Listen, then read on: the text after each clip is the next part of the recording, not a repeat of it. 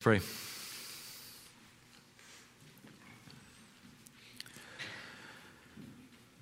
Father in heaven, we are a chosen race. We are a royal priesthood. We are a holy nation. We are a people for your own possession, that we may proclaim the excellencies of Him who called us out of darkness into his marvelous light. That's why we're chosen. That's why we're saved, that we would publish the good news of Jesus and make much of him, Lord. And to to be able to do that right now, two days before Christmas, is a great honor. So, would you come, please, and attend the preaching of your word with power? Holy Spirit, we invite you to come. We believe in the Holy Spirit in this church, and we pray that you would attend the word in only the ways that you can. Lord, those who need comfort and assurance and help and need you to hang on to them. I pray that that would happen today. And others who need a, a sharper word and a, word to rattle them awake from slumber, I pray that would happen. And everyone would get what they need as the bread of life is broken this morning. So come and do those things, Holy Spirit, in the name of our Savior, the Lord Jesus Christ, the Prince of Peace, we ask it. Amen. This morning, we come to the end of our four week sermon series on the names of Christ as they are found in Isaiah chapter 9, verse 6. And that is where I'll invite you to turn with me right now, uh, if you haven't already. Isaiah chapter 9 and verse 6. If you wanted to use one of the red Bibles in the seats, that text is on page 573. The red Bibles underneath the seats in front of you, 573. Isaiah, Old Testament prophet Isaiah chapter 9 and verse 6. We've sung it, haven't we already? Let's hear it one more time. For to us a child is born, to us a son is given, and the government shall be upon his shoulder, and his name shall be called Wonderful Counselor, Mighty God Everlasting Father, Prince of Peace. If you've had an eye on the, the sermon titles each week, if you happen to have grabbed a, a preaching calendar downstairs, you may have noticed uh, a subtitle for each message, or just even just looking at the sermon notes each week, they're there. I like subtitles, it gives me a chance to say a little bit more about uh, the topic at hand. Three weeks ago, we studied the name Wonderful Counselor, and that name brought us into the mind of Jesus Christ. He's our wonderful counselor, so it's the mind of Jesus that we studied three weeks ago. Two weeks ago, we considered the name Mighty God, and that name took us to the hands of Jesus Christ. His mighty, wonder working, all powerful hands. And then last week, we fathomed that Jesus is actually known as the Father. The Son is an everlasting Father, the text says. That's the third throne name that we pondered. And it's that name that brings us straight to the heart of Jesus Christ as everlasting Father. At heart, Jesus is a warm, sturdy, tender, tough, compassionate, thoughtful, resourceful provider for his family. He's a good father to be trusted as he multiplied the loaves and fishes. We saw that last week. That's the heart of Jesus as everlasting Father. This, this morning, though, we're going to contemplate that last name. The last throne name is Prince of Peace. And it's this name, Prince of Peace, that's going to take us to the feet of Jesus Christ. When I think about the feet of Jesus Christ, I'm not just thinking about our position before him, although that is certainly true we do sit at Jesus' feet as his followers. We worship at his feet. That's appropriate. When I speak of the feet of Jesus, I'm not really thinking about our posture toward him, as appropriate as that is. I'm thinking more about the ancient and biblical image of a, a dispatched runner, a messenger that would leave the front line of battle as the battle was ending in order to run home to the city to proclaim that the battle was in hand and that the war was over.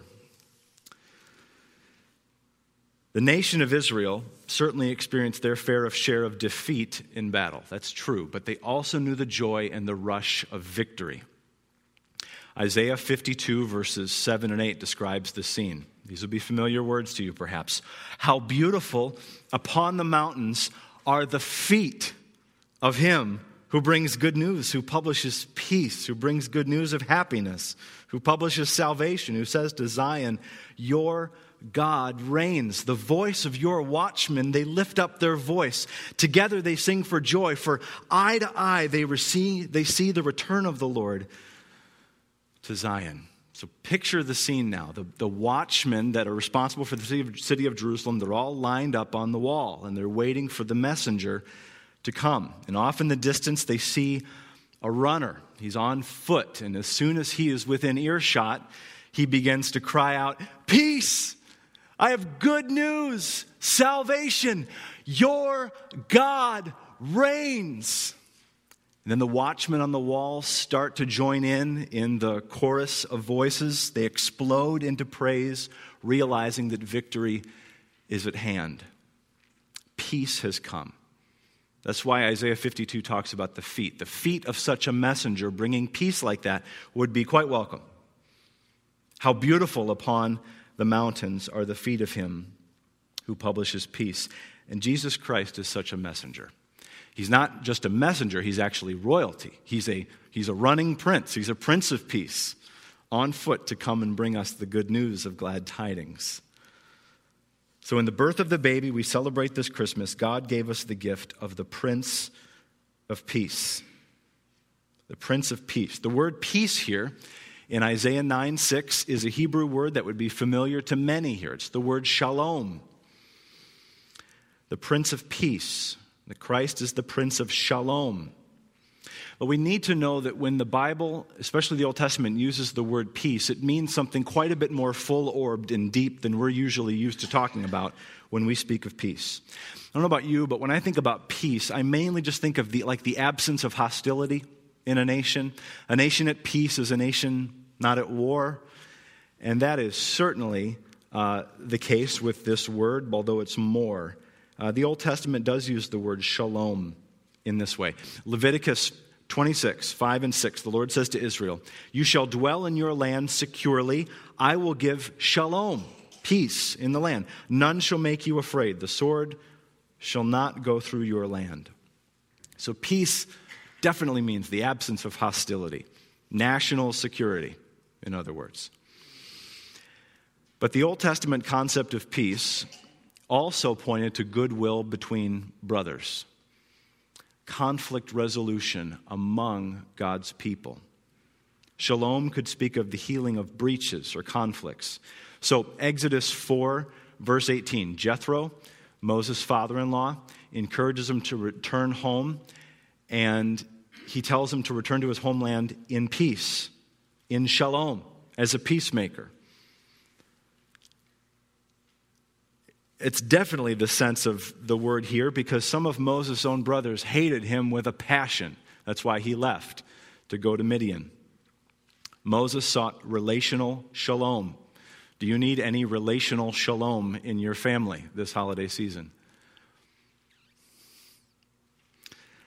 Now, this word peace in the Old Testament isn't just relational, it's also personal, has personal dimensions to it. Freedom from, here's what shalom is personally it's freedom from anxiety, worry, freedom from fear. So it's not just relational, it's freedom from personal distress. How many of you could use some of that this season? Isaiah 26, 3 says of the Lord, You keep him in perfect peace whose mind is stayed on you because he trusts in you. It's one of Dave Brickley's favorite verses, isn't it? Isaiah 26, 3. That's actually, Lord willing, going to go on the, the wall as you leave the fellowship hall in the days ahead. We're going to have that painted in the fellowship hall. You keep him in perfect peace, whose mind is stayed on you. It's interesting that this word shalom appears in Isaiah 26, 3, not once, but twice. Our English translations obscure it, but um, Jews didn't have as many ways as we do in English of expressing superlatives. And so when they wanted to emphasize something, they wouldn't say it once, they'd just say it twice. If they really wanted to emphasize it, they'd say it three times. So here in Isaiah 26 3, it reads this way You keep him in shalom, shalom, whose mind is stayed on you. Peace, peace. Perfect peace. Isn't that great? So, peace to the Jews in the Old Testament, it means national security, it means reconciliation, conflict resolution with family, with brothers and sisters and the people of God. And it means personal equilibrium and well being, fearlessness, leaning on the everlasting arms. And as if that weren't desirable enough, there's an even more broader way that the Old Testament talks about shalom. It speaks of peace in the ultimate sense the greatest peace that a person on the earth can possibly know. Right relationship with your Creator by grace through faith in His Messiah, in His Son. So I give you these words. I leave them with you every Sunday almost. They're from the book of Numbers, chapter 6, verses 24 to 26. The Lord bless you and keep you. The Lord make his face to shine upon you and be gracious to you. The Lord turn his face towards you and give you shalom, peace. Peace. And that peace looks forward to the great new covenant promise of Christ. And so when Isaiah 9 6 is talking, he's thinking a lot like his friend Ezekiel in Ezekiel 37, 25, and 26, where Ezekiel says of the Christ, David, my servant, shall be their prince forever. I will make a covenant of shalom, of peace with them. And then one more verse. The prophet Zechariah speaks a prophecy that Jesus picks up and applies to himself on the first Palm Sunday. Zechariah 9, 9, and 10. Rejoice greatly, O daughter of Zion. Shout aloud, O daughter of Jerusalem. Behold, your king is coming to you.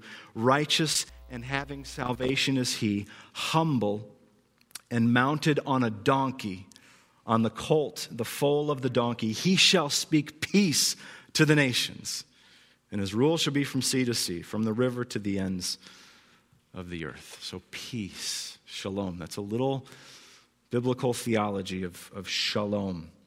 Peace comes from God through Christ to anyone, anywhere who will receive it with the empty hands of faith. Isn't that good news? Jesus is the Prince of Peace. So you know the next question. You can smell it coming. Do you receive Jesus as your Prince of Peace? Do you receive Jesus as your Prince of Peace? This morning, I'd like to offer three biblical steps that will either confirm or deny that you know Jesus as your Prince of Peace. This is relevant to those who are wondering where God might be in their lives and what it looks like to be in right relationship to Him. It would certainly be relevant to you, but it's also relevant to all of us who have walked with the Prince of Peace for some time. We don't want to be deceived. Test yourself and see if you are of the faith. Is Jesus your Prince of Peace? Each one of these points, these questions, is rooted in the writings of the Apostle John. They're drawn from his gospel, they're drawn from his letters, they're also drawn from the book of Revelation, each of them written by John. Do you receive Jesus as your Prince of Peace? I hope you will entertain the question this Christmas. This Christmas, amid all of the gifts that you will receive, ask yourself if you receive Jesus as your Prince of Peace. So, if you receive Jesus as your Prince of Peace, you will, number one, reject worldly versions of peace with God and others. If you receive Jesus as your Prince of Peace, you will reject worldly versions of peace with God and others. Now, speaking on the Lord's behalf, Jeremiah said in Jeremiah 6 16, They have healed the wound of my people lightly, saying, Peace, peace, where there is no peace. That's the way our world offers peace today. Like a Hello Kitty band aid on a brain hemorrhage. The world offers peace. It does what it can to offer us peace. Worldly versions of peace, while silly, are also popular and actually very hard to resist. The allure is attractive. The world offers peace that is quick and easy and cheap and shallow and simple. And the reason why it's hard to resist when it comes to peace is that we don't want peace to take too long. We don't want to have to work at it. We'd rather not spend any money on it. We don't want to go deep into it. We'd prefer not to think too hard about it. Worldly versions of peace abound. Consider the terms of peace offered in the song, Have Yourself a Merry Little Christmas. I'm going to sing this and then I'm going to say it. Have yourself a merry little Christmas. Let your heart be light. From now on, our troubles will be out of sight. When it's to the tune, it sort of gets in there like a stealth bomber, and you go, yeah, yeah. Let me just say it again. Have yourself a merry little Christmas. Let your heart be light. Here's a promise. From now on, your troubles will be out of sight. Really? Tell it in Newtown, Connecticut. Really. The world's peace is a wish at best and demonic deception at worst. This is where we need the Prince of Peace. Listen to the words of Jesus to his disciples in John 14 27. Peace I leave with you, my peace I give to you. Not as the world gives, do I give to you. Hmm. John 14, 27, Jesus says, Peace I leave with you. It's the Greek version of the Hebrew word shalom. Peace I leave with you. The word leave there has the sense of bequeath, uh, to bestow upon someone, to confer on someone, or to hand down to someone. It's actually the language of a last will and testament. Jesus is drawing up his will in the upper room with his disciples. That makes perfect sense, for it happened on Maundy, Thursday, and Good Friday's coming. My peace I bequeath to you, I leave to you. In one of Matthew Henry's more poetic moments in his commentary on John's Gospel, Henry writes When Christ was about to leave the world, he made his will. His soul he committed to his Father. His body he bequeathed to Joseph to be decently interred. His clothes fell to the soldiers.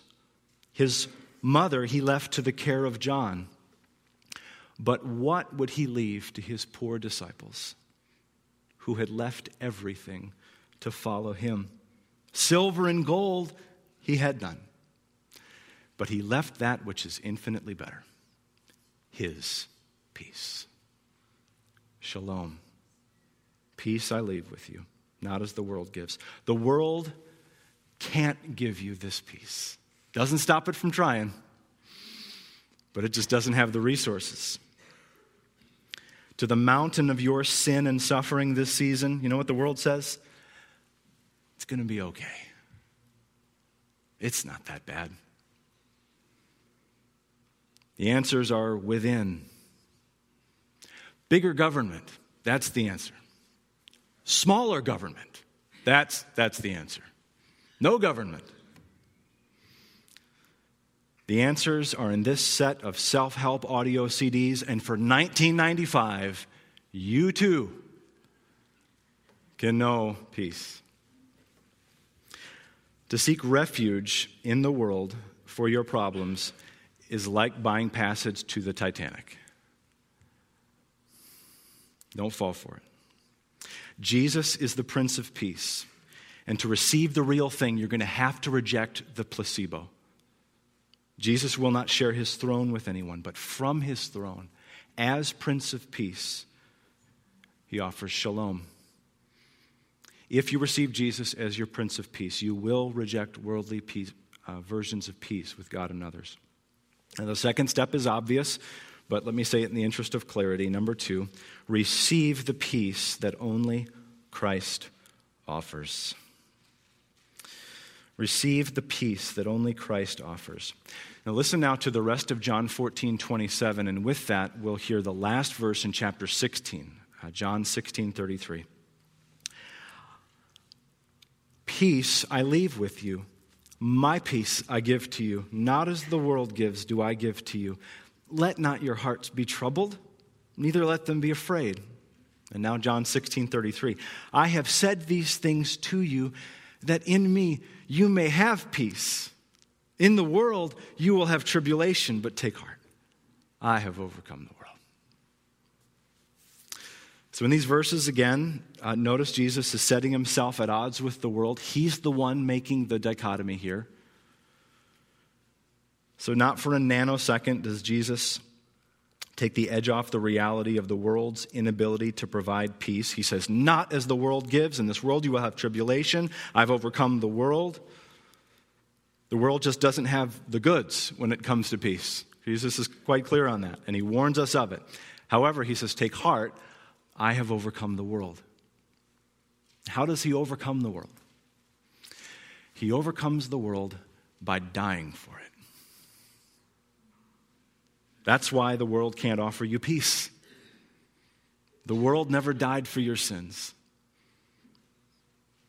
Hebrews 2 9, Jesus, it says that Jesus is crowned with glory and honor because of his suffering of death, so that by the grace of God he might taste death for everyone. Hebrews 2:14 says that Jesus died so that through death he might destroy the one who has the power of death, that is the devil. Jesus preached and purchased peace. He purchased it with his very blood. And through that sacrifice, you can know peace with your Creator. Romans 5 1 confirms it. We have peace with God through our Lord Jesus Christ. Or in Ephesians 2:13, it locates the cross as the source of that peace. In Christ Jesus, you who were once far off have been brought near by the blood of Christ, for he himself is our peace. That's the gospel. That's the good news. But you'll notice with the gospel, it's not a, a blanket peace that covers the world indiscriminately. If you do not seek peace in Jesus, and receive it by faith, you'll never know it. I did not understand this growing up. I didn't. I pawned the responsibility off on no one else. It was my error as a little boy sitting in church every Sunday reciting the creeds of the church. But I heard the words of the gospel in the ancient creeds re recited, I just didn't understand the conditionality of them. There's conditionality here in John 16 33. Do you have it open? You'd be blind not to see it. I have said these things to you that in me you may have peace. You may have it. It's an offer, it's not a foregone conclusion. On earth, peace among those with whom his favor rests, is what the angel said to the shepherds. You must receive Jesus as your prince of peace. John 1:12, but to all who did receive him, to those who believed in his name, guess what happened prior to that? He gave the right to become children of God. So I offer you terms of peace this morning. Jesus, uh, Jesus is holding out the offer even now. His peace I extend to you, not as the world gives, but as God gives through Christ. The peace of forgiveness with God, adoption into his family, right legal standing with the judge of the universe, new life in Christ, citizenship in heaven. This is a gift that this Christmas you cannot afford to pass up. Come to Christ. Put your faith in him today if you're not walking in faith. Today is the day of salvation. If you receive Jesus as your Prince of Peace, you will. You will have to reject worldly visions, worldly versions of peace with God and others, and you receive the peace that only Christ offers. And then one more application to see if you're in, and for all of us who believe that we are in. Application three extend the peace of God in Christ toward others. Here's where the wheels hit the road. Extend the peace of God in Christ toward others. In chapter 20 of John's Gospel, in verse 19, in verse 21, and verse 26, Jesus offers a it's a greeting and it's also a benediction on his followers. And it's the benediction of peace. He secures peace by his death and resurrection, so he walks in the door to the house that was locked and offers peace to them. He offers peace in their fear, peace to accompany them in their mission, and peace to comfort them in their doubts. You know, he says, Peace be to you, even as Thomas is touching his side and touching the nail prints in his hands. He says, Thomas, peace to you. We need that as believers. John was clearly impacted by this, I think. We see it because of what he writes in his letters.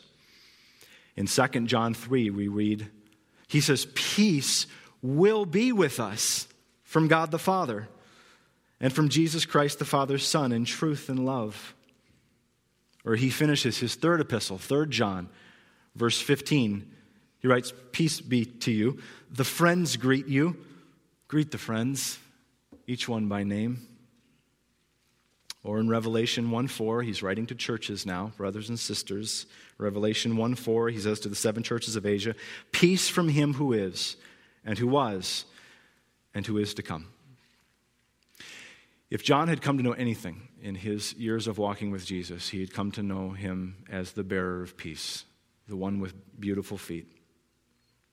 John rejected worldly versions of peace. He received the peace that only Christ offers and it was his life's mission to extend that to people wherever he went. He had beautiful feet. Toward other believers, John offered edifying speech that built up, and he worked hard at conflict resolution. You see it in his letters, certainly toward believers. And toward unbelievers, John brought good news of amnesty. In this world, we will experience trouble, but John bid people to be of good cheer because Jesus has overcome the world. So, do you have the feet of John this morning? The feet of Jesus? You know, there's shoes that come with these kinds of feet. Paul says in Ephesians 6 you can have shoes for your feet, put on the readiness given by the gospel of peace. I heard Tony Evans say one time, if you guys know Tony Evans, large African American preacher down in Texas. He said, Are you sharing the gospel with your friends and neighbors? Check your shoes. Check your shoes. Hmm. You have your shoes on as you head into family gatherings this season. Did you know that everyone who calls upon the name of the Lord will be saved? Every one of them. But how are they to believe in whom they've never heard? How are they to hear without you preaching? How are you to preach unless you're sent? Consider yourself sent this morning. So go this Christmas season, extend the peace of God in Christ toward others. As it is written, how beautiful are the feet of those who preach the good news. Let's pray. Our Father in heaven, I pray that you would help us to follow Jesus, the Prince of Peace, and he will make us become fishers of men. Father, I ask that you would grant, first of all, peace to, to everyone in this sanctuary, Lord. Anyone within the sound of my voice, I pray that none would walk away after the benediction without being in right relationship with you by grace through faith in your Son, Father. Grant sorrow over sin that only you can. Grant the gift of faith and trust in Jesus Christ. Hold out your Son, Father, as Prince of Peace. Draw people to Jesus. And I pray, Father, that as many as who have received Christ, that we would truly walk in him, that we would be at pains to be at peace with family, with brothers and sisters in this church. And I pray, Lord, that as we have the opportunity, and we likely will, many of us have the opportunity to rub shoulders with lost friends and neighbors and family members and co workers and classmates, Lord, I pray that we would be quick to bring the glad tidings of peace. I pray that we would give peace out of the abundance of our peace. I pray that we would check our shoes and see if we have feet shod with the gospel of peace. Lord, open up doors for this congregation. Grant that we may be faithful to preach the good news of the Prince of Peace. We pray in his name. Amen.